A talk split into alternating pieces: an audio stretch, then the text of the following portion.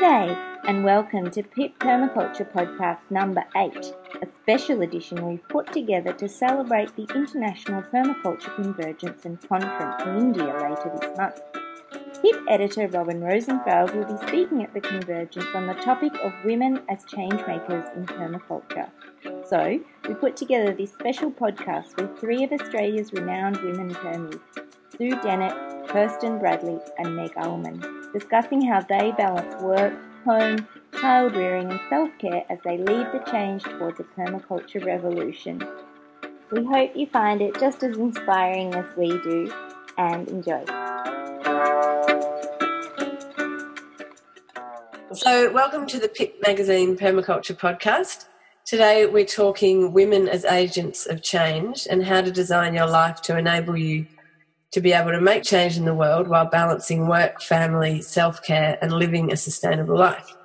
Today we are talking with Sue Dennett from Hongren Design and Melliodora, Kirsten Bradley from Milkwood Permaculture and Meg Ulman from Artists as Family.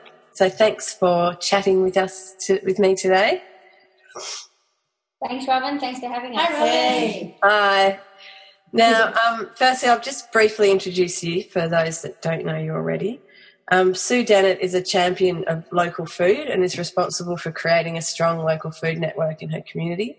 She also works alongside her partner David Holmgren, the co-founder of Permaculture, in the business Hongren Design, publishing books and writings, and with David has created Melliodora, the longest running and best known permaculture demonstration site in the world. Um, Uh, we also have Kirsten Bradley from Milkwood Permaculture. Milkwood has been pivotal in bringing permaculture to the mainstream with savvy marketing and social media presence, as well as running high-quality permaculture-related courses. And through her blog, she's educated thousands around the world on the practical how-tos of living a permaculture life. And she established Milkwood Permaculture with her partner, Nick Ritter, and you're currently working on a book. I am. Finished? Mm. Nearly. Nearly.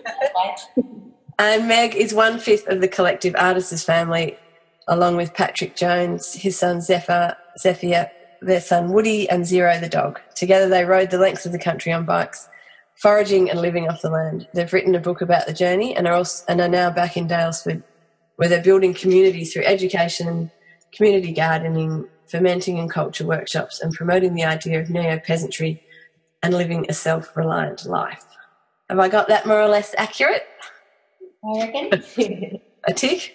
So firstly, Sue, um, so you and David established Melliodora in eighty-five, and together you've turned the property into an example of permaculture at its best. You also raised your son, Oliver, who's now an adult and doing great things in the world, and you've educated and inspired many people about the importance of eating local food and permaculture. So part of your life at Melliodora is growing and foraging and producing most of your own food, and that, as we all know, that's a time commitment, and as well as running the business and everything else. How have you designed your life, or what decisions have you made that have allowed you to do all of those things? Well, firstly, I guess I stopped working outside the property. Mm-hmm. We moved up from Melbourne in eighty-five. I had intended to continue working outside to provide some cash to build with, because we came up without debt and without much spare cash. So I needed to keep working, but I discovered very soon that commuting to Melbourne was really as bad as, you know, we'd always thought it was. Yeah. Every, every way. And so I kind of went, oh, well, I'll just go and get some work at the end of the street, which is the primary school. I might go and do some cleaning there.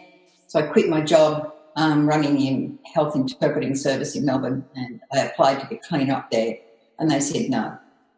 So I kind of went, oh, they don't want me, so oh, I better look closer to home. So then um, David's business was growing and um, he needed help, so I inevitably fell into that, which means that when you're multitasking, you can, you know, do drips and drabs of all these different things that require timely um, attending to.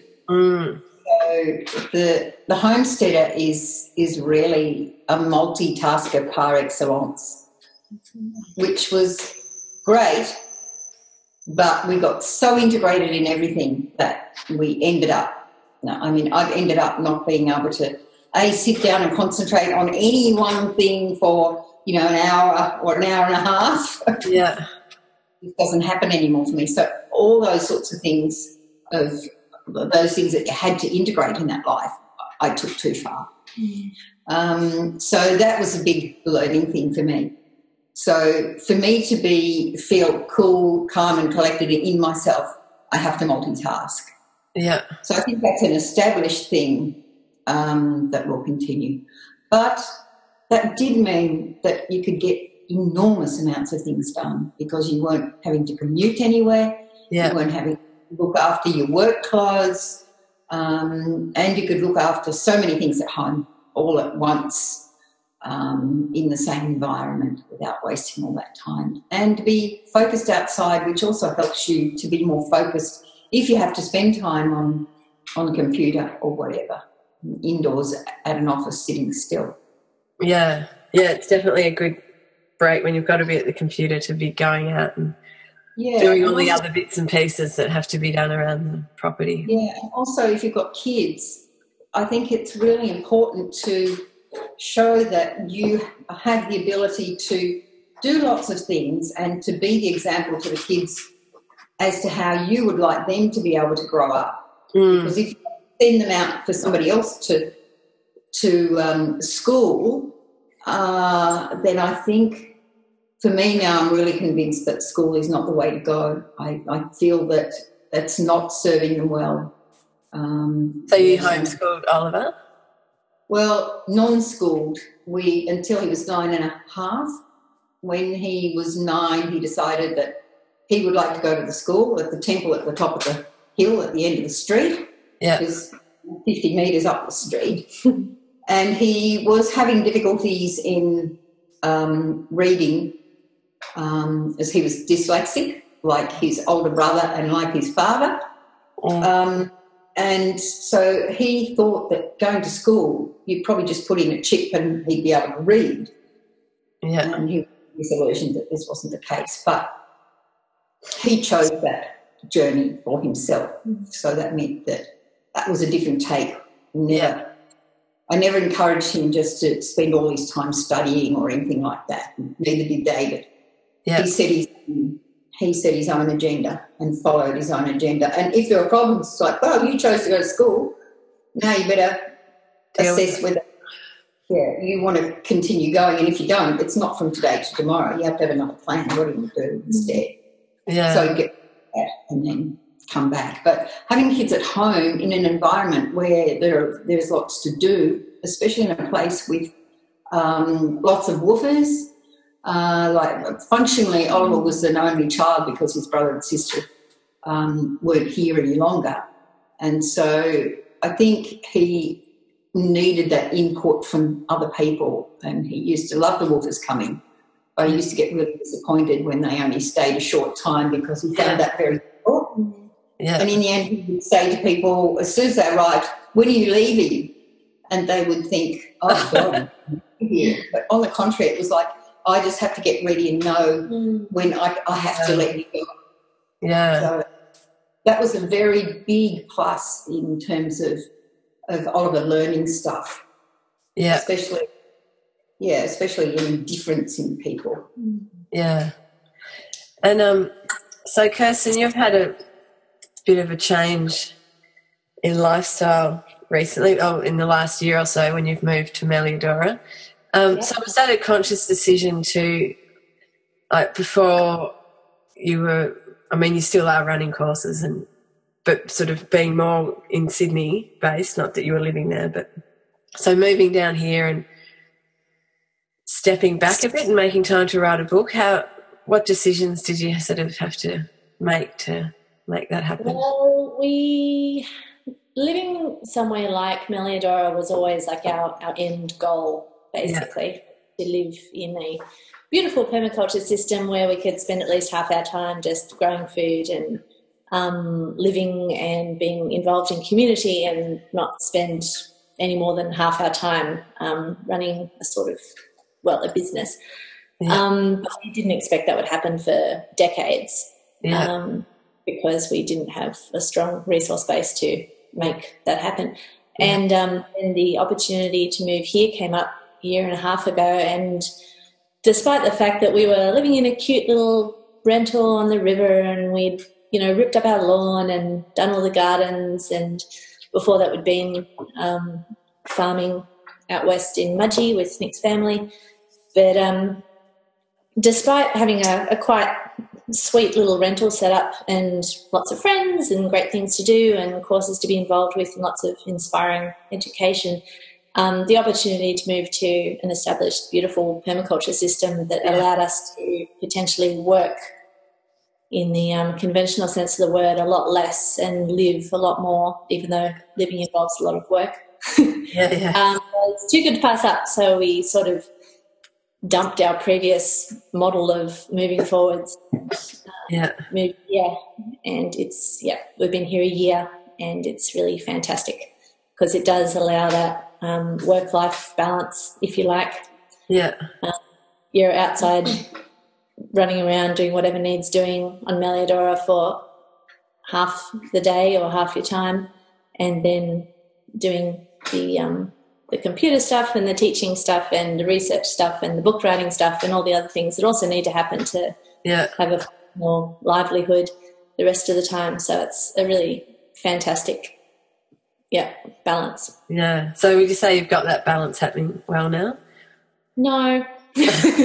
um, we'd, we'd like to get there one day. We're still figuring it out. We've got an eight-year-old boy, um, yeah, just figuring out the balance between working, travelling for teaching, being really emotionally invested in this place, and also just yeah making time for each other and as a family. Yeah, that's important. Pretty, pretty interesting trying to get that right. Yeah, um, but it's so, a great place. Are there things that you do to kind of allow that time? Like I noticed on your emails, it says something like you're in the office on Monday to give you time to write books and grow food or whatever it says. Is it something you really have to make an effort to stop all of that busy work stuff taking over? Yep, and we're getting better at it, I think. I think Milkwood used to consume us, but we saw that we were, we thought we were doing it for the right reason, so we thought, you know, we'll just give everything to it. Yeah. But, um, you know, you've also got to go down the go down the creek and poke at things with sticks with your kid and yeah. set aside days and times just to, you know, play chess together or yeah. card games or whatever. It's, you know, days on a small farm are pretty full and you can fill them up pretty easily, which is great, and you're all there together and you're doing all that together as well. But the yeah. sort of sit down and just talk about things that matter time is not something we've been brilliant at making time for in the past, so we're yeah. trying to make sure we make that. Yeah, and to just be as well.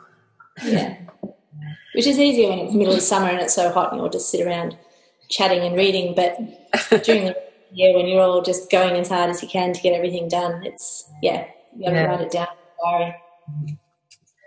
And um, Meg, so you've ridden the length of the country on bikes with the family and published books, and, and you know, in your property um, and your life you, you know, do things from scratch and you're not just buying things in, as you all are. Um, so that takes a lot of time. How do you as well balance that and make so that you can do all those things and have the time to do them, and also have the time to ride because you don't have a car, which does take time. You can't just pop up to the shop in five minutes. It probably takes an hour or so. So what kind of decisions have you made in your life to allow that to happen for you? Um. Well, when Patrick and I got together just over a decade ago, we were both working full-time and we both were paying rent individually and we both had cars and credit cards and things like that. And I think it was a real conscious choice to prioritise our time as a family and yeah. to have time more than money. So I think generally people in society would rather have money, um, but I think that comes with Um, a lot of downsides where you don't have time then to to be community members, to grow your own food, to go for a walk around the lake and spend the afternoon fishing, and that's what you're going to have for dinner. So yeah. I think that's probably the big thing, and reducing our reliance on the monetary economy um, by getting rid of a whole lot of stuff, by giving up a whole lot of stuff, and just living very slow and simply. So what sort of things have you given up that other people um, are reliant on, or that uh, you were well, previously reliant on? Yeah, cars is a big one. Yeah. Um, aeroplane travel. I think but not shopping at supermarkets. Um, we've, yeah, just giving up buying stuff, buying new things. We don't buy new things unless they're, you know, bicycles. I'm happy to buy new um, yeah. things like that. And I recently got a really good pair of hiking boots and yeah. a tent, things like that. I'm happy to, because that will have them forever and they'll last. Yeah. Uh, general everyday consumer consumer items. Um, yeah, we, we just we've given up on those, or just buy secondhand. Mm. So how much how much difference has that made in the amount of money that you need to live? Oh, huge, huge. Yeah. So we worked out we've we've reduced our reliance on the, the monetary economy by about sixty percent. Wow. Yeah. So that's yeah, that's pretty significant. So which has enabled us just to yeah have have a lot more time together as a family, and I think. The whole idea of work-life balance is a really tricky one, I think, for everybody, no matter what their situation is, because there's always, you know, when you are homesteading and when you are making everything from scratch, everything takes time and everything is a lot of work. Yeah. Um, but it's it's freeing work, it's mindful work, it's joyous work, it's yeah. it's yeah, it's celebration. It's a celebration of living. It's not being a wage slave kind of work. Yeah, and you're actually connecting with other people around you and having a nice time. You're not just staring at a computer. Or that's right. Yeah, so it's it's relational. Yeah, yeah. And um, so do you? I, I, I mean, I find with you know all the different things I want. I always have these ideas, and I just want to do them all, and I want to start this, and I want to do that. And how do you do? You have the same sort of thing, and how do you kind of choose where to put your energy so that you don't kind of spread yourself uh, too thin? Are you talking to me? Oh, well, to all of you. Oh, right. Well, I'll, I'll, I'll start, if you don't mind. um, I think it's what we've got energy for. Um, yeah.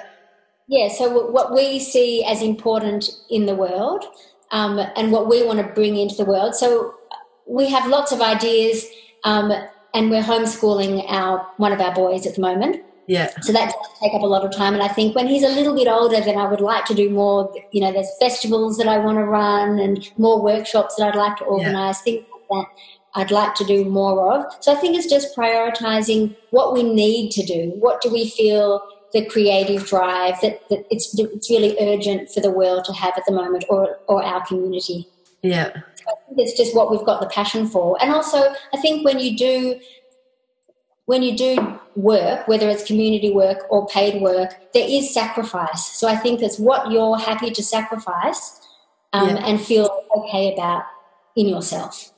Yeah. And so you don't lose it. So what are you going to give up but be okay with in your in the rest of your life?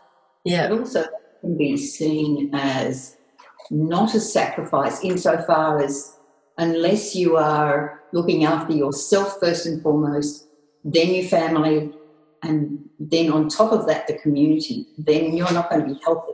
Mm. So if you can, I see that as I'm not going to be healthy unless I do all three of those things. Mm. I yeah. can't just one or two. I need that third uh, aspect uh, to, for my own psychological mm. and um, physical well-being too, because mm. it means that you are rushing about doing stuff and interacting and learning more skills from people. Yeah. And I think that you that way you also have to learn to have stronger bonds in your community mm. on whom you should rely more instead of less. Mm. Yeah. So in that respect, you're substituting your community stuff for the money aspect of yeah. like security. You're getting a community security mm. instead of a monetary one, which does not guarantee anything in a in a community. Mm-hmm. No. Yeah. Um, another thing that we are getting better at is learning to to stack things so they perform yeah. multiple functions, and that whether that's whether that's the fruit crumble, that's dessert, and also the next three breakfasts, which is a killer trick that I have only just learned. There's that, but there's also like, yeah, I'll come and help in your garden, or I'll help do this thing with you this afternoon, but I'll be able to take photos of this one thing I know is there, and then I can create a how-to out of that, which gets me out of jail for next week's blog post. Or if you if part of what you're doing is communicating um, this world and these themes and how to do all this amazing stuff to other people, um, yeah, we try to now a lot more, when an opportunity is presented, big or small, go, okay, what does that relate to? Yeah. Will that tick boxes for us? Is it just a huge time sink that's still really valuable? Um, you know, and trying to make good decisions based upon what will help other things rather than just mm. be a, a sideways mm. thing. Yeah. Mm. And it sounds like also, um, you know, having those other people coming and living on your property, which I know um, you're doing, um, is so you're giving them something, but then in return they're also, there are more hands to help do the work. So what's your experience with that? All of you, you've all been in that role.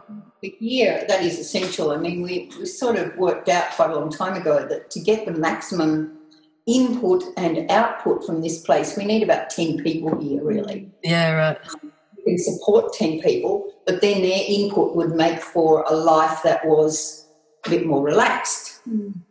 Yeah. So um, for using the resources that we have, like cooking, you know, if you cook, you may as well cook for ten rather than cooking for two is a dead loss. Yeah, yeah. Just, you know, if you... So you, you get, get leftovers. Yeah. Unless you get a crumble, in which case it's a great idea. uh, you know, you, you get economies of scale all the time. Like if you look at catering, as your numbers go up, you don't just multiply by the number of people. You yeah. drop in the amount that you need, which seems like magic mm. to me. How yeah. is this possible? Yeah. I mean, just because, you know, Meg and Patrick and everybody else is here eating with us, I don't need any less. So how is it possible that you use smaller quantities of stuff? But then, you know, you're using the same amount of wood to cook it.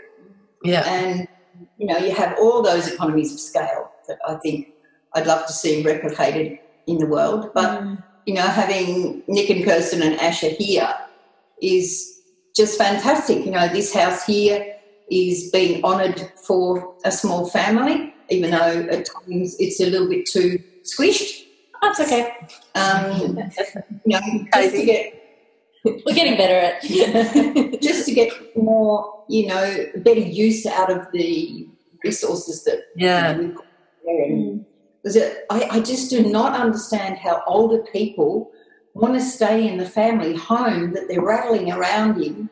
Yeah. And it's, you know, it's not maintained well because they can't afford it.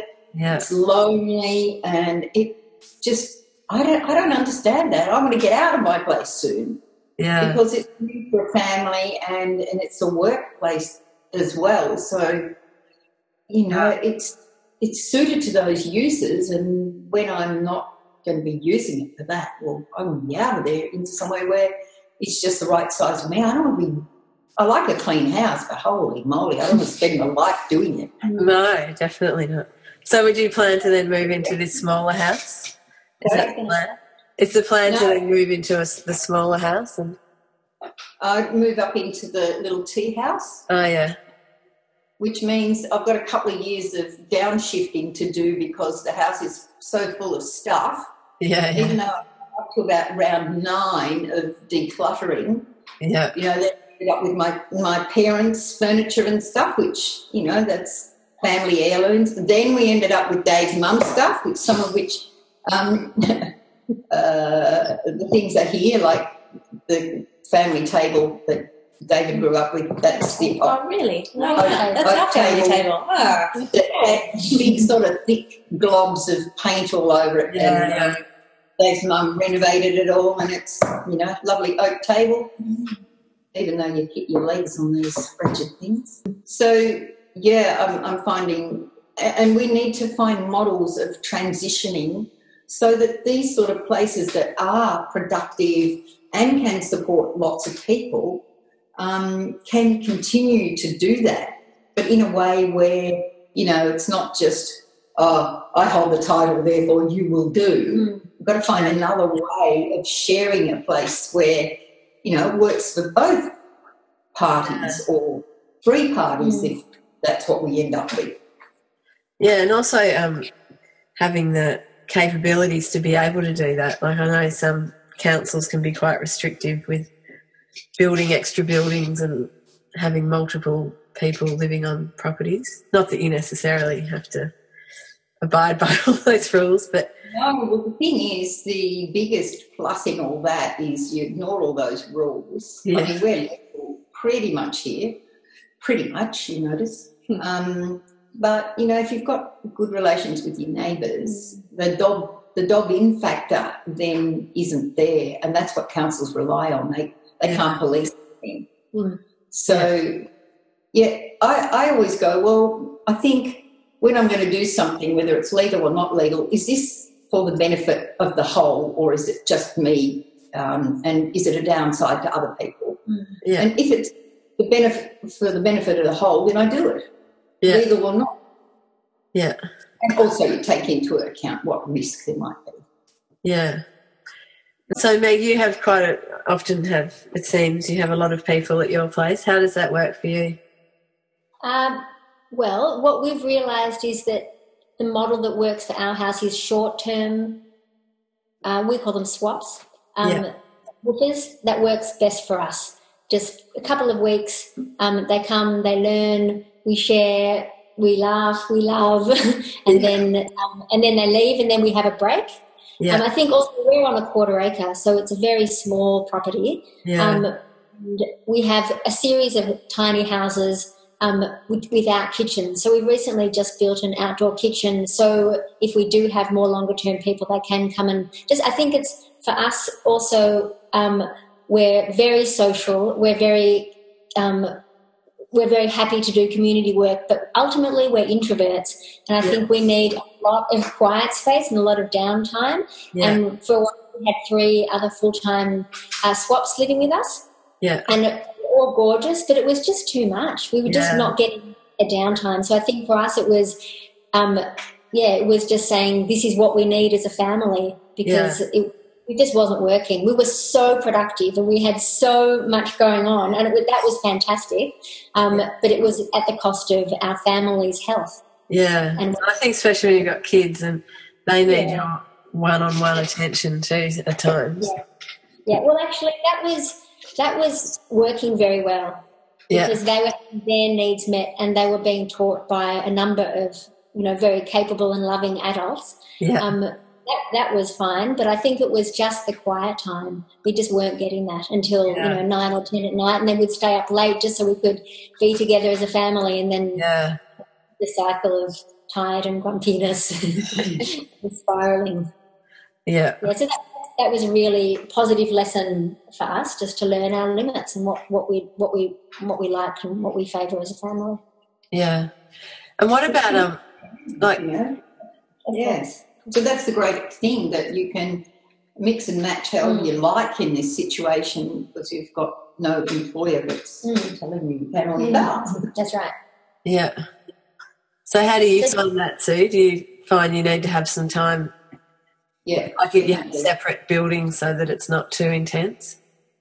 Yeah, although we have again over committed to integration, um, and which means that we have woofer quarters over the barn, but that's only a, a room.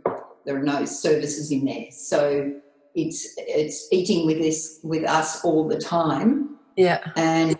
That can, depending on, on the, the individuals that you yeah. get, that can be very energy-sapping, or it can be just fantastic. And from time to time you have to say, well, the point that we got to was that uh, we had a three-week minimum and then a week off in between the three-week stints. Okay, yeah. But then we had a run of needy people, let's say, quite demanding people, different needs to us. Mm. Now, it's not necessarily that, you know, you're good and they're bad. It's not to mm. do with that necessarily. It's just different needs. Yeah. Um, and it, it was kind of like, I'm turning into a bitch. I can't do this anymore. Yeah. No, you can't do that. And you don't um, want to be that. And I, yeah, yeah. I don't want any more opportunities like that. No. So do you find how, like, knowing how to say no is important for all of you? Like, to sort of keep the lifestyle that allows you to do all these things, you need to be able to say no to things and to people? We learned that very early on because people wanted to come here all the time, yeah. which meant, oh, you just drop in and it'd be like you'd be entertaining all week otherwise. So that's why we started to run guided tours. Yeah. And um, that's like, no, you can't come in between that, which sounds pretty nasty, but we have guided tours so that people can come and see, and we can dedicate that time to, you know, interacting with those mm-hmm. people. And we meet marvellous people. Again, don't get me wrong. It's just you need that downtime. Mm, yeah. yeah. On on that point, because Sue and I live at this beautiful permaculture demonstration place, and Meg lives at another amazing example of urban permaculture in action, which is also highly sought after. It's always amazing to me, and we had this at our previous farm as well, that there's this sort of assumption that because you're doing this thing that is outward facing mm-hmm. in terms of you are giving, you are telling, you are sharing, you are showing people how to do things, that it must be therefore open at any point in time. All you have to do is put your hand up and say, hey, can I come for the afternoon? And, of course, you have to say no, because that doesn't really work every yeah. afternoon. And it's sort of it's sort of adorable that in society people sort of assume that there's these lovely places where everyone can just, they can just show up. Have a cup of tea. Because, you know, we'll just have a cup of tea. Um, just sitting around waiting for them. And, and at the same time, well, obviously, of course, your friend. And to...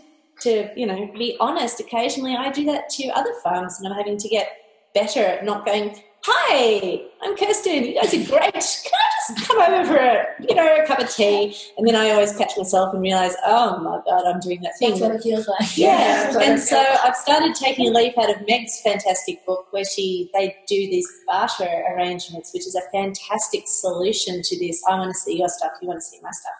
Yeah.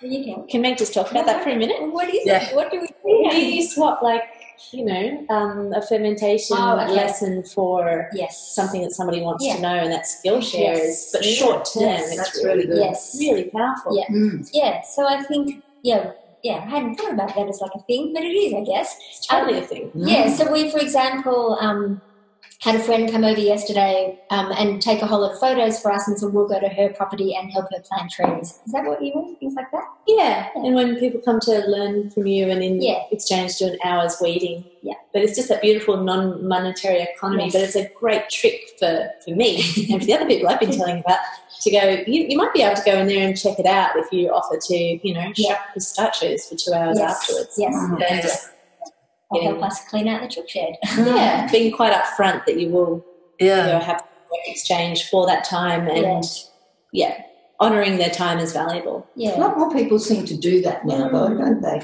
yeah. No? I mean, I see it. I see it because I work, also work in the office here for Sue and Dave, and I'm amazed at how many people ask to come here and ask to come and interview Sue and David and to speak to them to, and to have some of their time. Um, you know, which is very precious, and don't offer anything in return, and just sort of, I'm doing this, can I come? It's like, well... Yeah. You know, they're offering a service to the world. Yeah. yeah. But I guess if you come and actually, yeah, you know... But it's up to us then to yeah. say, sure, like when we went to Japan, uh, we wanted to go to this particular place. And they said, yes, you will come and woof. You will work these hours, the same as Bill Monson did, and um, like everybody else. Yeah, yeah, yeah. Right. Well, yeah. yeah. Why should I do to them? Because then those boundaries are clear. As well. Yeah, yeah. And that was great. It was great because, in effect, if you're a doing person, to sit around just drinking cups of tea and twiddling mm-hmm. your thumbs, yeah, I, yeah. I, I just, mm. But the alternative is the monetary economy, obviously, where you say, "Oh, could we pay you two hundred dollars to show us around your farm for half an hour?" which we'll probably yeah. also yeah. get, but, you know, it's it's awesome that there's this alternative to that yeah. that is actually with mm. particularly what Meg's been doing. Mm. And Annie Rowland really emphasises this point in her book, um, mm. The Art of Frugal Hedonism, that uh, got sick of, you know, um, trying to do everything herself and then kind of realised, oh, maybe if I take the broadbeans over when I go and visit Mary to have a chat tomorrow morning, yeah. oh, with broadbeans and And that worked, and from then in that was always something people did together. And we used to often just sit down on the porch and chat with people, but I I think that we've gotten better at saying, let's go out and do a whatever. Mm. Yeah. And that will sort out the uh, sheep and the goats very quickly, because they either kind of go, yeah, I'd love to, or they kind of, kind of go, oh, well, it's time I went. Yeah. And you think, but, yeah, it's fun. And I think most people, if they're wanting to come and see your property and what you're doing, to actually be able to join in and be part of it, yeah, that's right. It's actually a better experience than just sitting yeah. at a table having yeah, a cup of tea. So, and yeah, so about like having some time for yourself as well, like you're talking about time for family.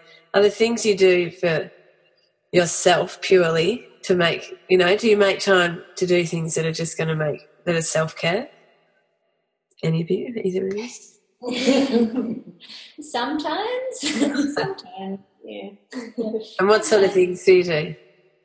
Um, I like to go for walks on my own, just with the yeah. dog, Zero, um, and just to have the house to myself, to put on a podcast and just to clean or sit on the couch and knit or whatever it is, like just having that house space to myself without anything that I have to do, just things that I would like to do. And that also benefit, you know, the household at the same time, whether that's just because I get my head clear or whether it's because I'm doing dishes or folding cloth. Yeah. Well, I, I, my biggest thing is I take goats. Our goat system is very labour intensive and doesn't work really for anybody but me, because it takes up so much time. But, and Dave used to always get really quite annoyed that some of the woofers too, like we had um, uh, we had an apprentice who got so over the fact that the goats took up so much time and so little production. Yeah. Um, but for me, that's my sanity. Mm. You know, I love just going out and going down the gully or across the the way and doing a bit of cutting or whatever there is, and yeah. nobody's going to tell me what to do, and yeah. I can do it this way or I can do it when I like. Yeah. So that is really important. And just hang out with the goats. Yeah. Get goats. They love it too. They, they love it if you're part of the herd and you will go down with them. And generally if you spend uh, between fifteen and half an hour, fifteen minutes, half an hour with them off tether, they will happily go on tether after that. But yeah. That's a luxury mm. to be able to do that. Mm. And when you don't want to do that, they kind of go, nah, not doing it. Yeah, they get used to it. What about um, you, Kirsten? I, yeah, I go on big walks or small walks or just walks and find the most um, free of humans point from where I am and go that way for half an hour and then have a sit. Yeah. Usually come up with an amazing song, which I forget by the time I get home. and, yeah, and... You know, I've done that in dry environments, just walking up the closest mountain just after I had my baby, just going, oh, my God, and just found the nearest mountain, started going up it as fast as I could. And it was fantastic. And, yeah, or on headlands or here it's down the gully and along along the gully system, past the goats, leave the goats alone, keep walking. Let's do that. And, yeah. Just get out into it. But I, I love the seasonality of, doesn't matter if you're walking in the street or whatever, getting yeah. a real sense of the place and the, the tiny things that are changing in your environment. Mm. It just makes me feel really wonderful and hopeful for everything and everyone mm. in a way that nothing else does. So mm-hmm. yeah. Mm. Um, can I also add something to my answer? Yeah. Um, me to uh, work in the office here at Melliodora for two days a week is my time. And that yeah. I don't have demands of the family, that I don't have cleaning to do, I don't have cooking to do. I've just got a job. I can tick things off a list yeah. and then and then go home to it. And I think, yeah, that's been, it's, it's two days a week.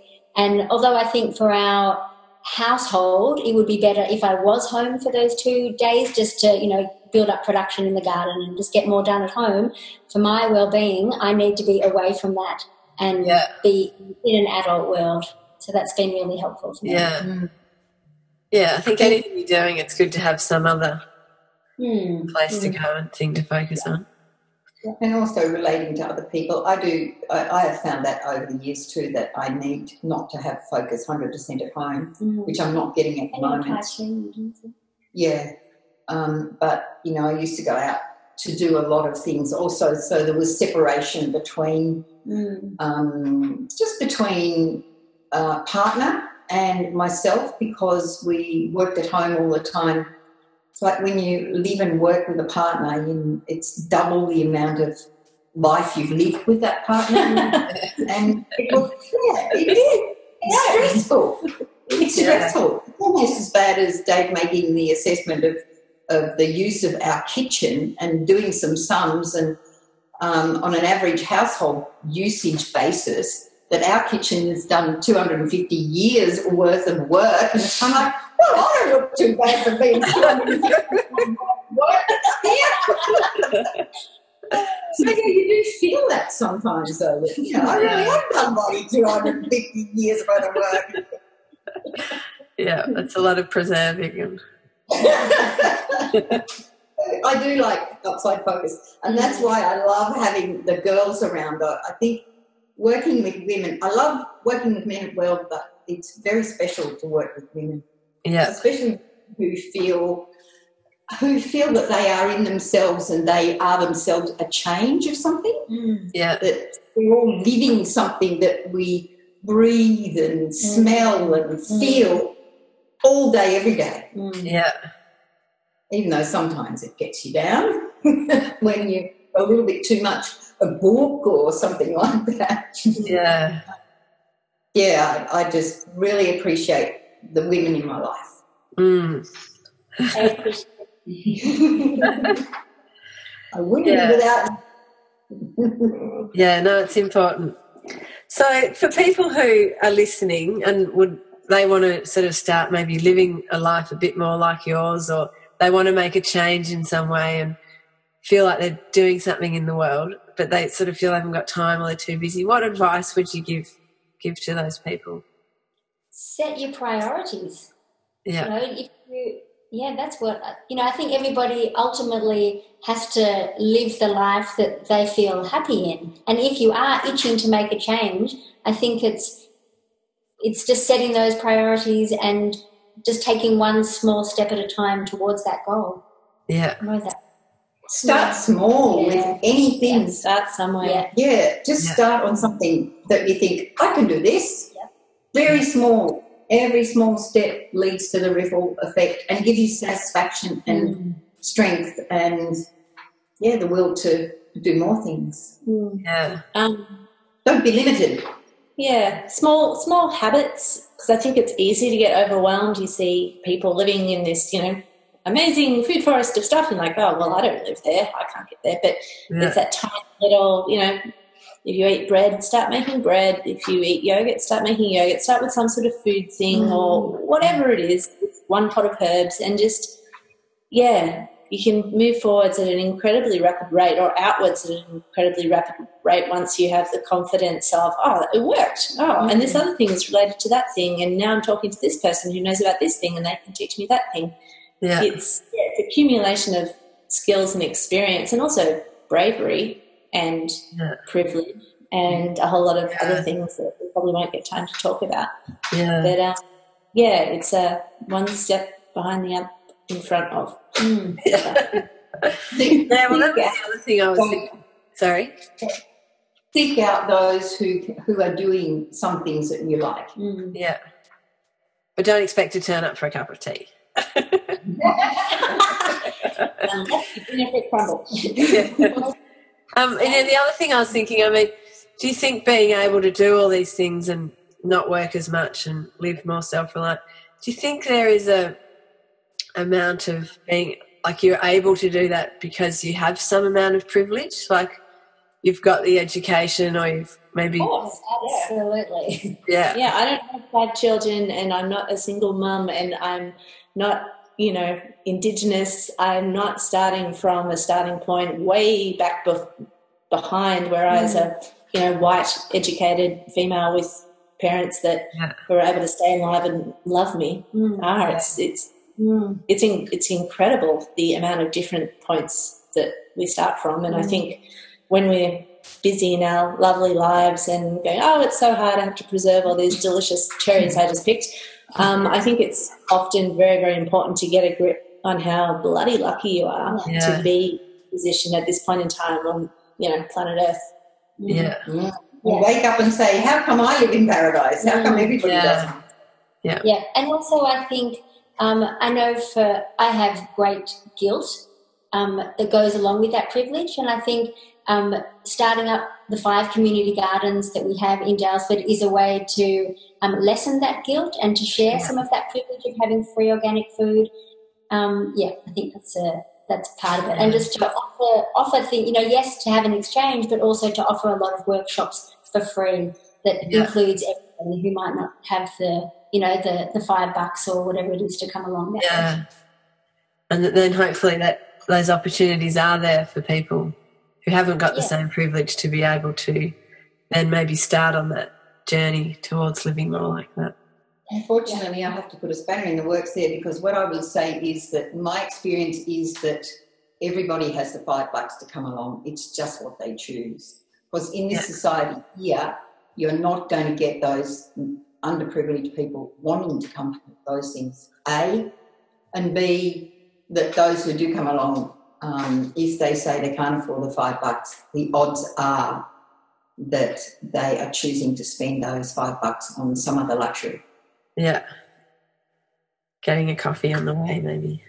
Yeah, it's just a choice of where you spend your money. Yeah. Yeah, but then there are, yeah, levels of privilege. And yeah, that's right. Oh, we're all yeah. super privileged. Yeah. Yeah, we are. Anyway, well, on that note, thank you very much for sharing your time with me. I would thank peel you. some pods with you if I could. I'll come and do it in person sometime soon. Yeah, please do. You're, you're very welcome.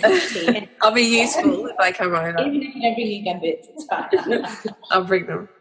Anyway, well, thanks for the chat. And, yeah, I just think it's important to talk about these things of where people are trying to make change, but they're also trying to balance everything else, and to just hear your story and how you guys do it is really great. So thank you.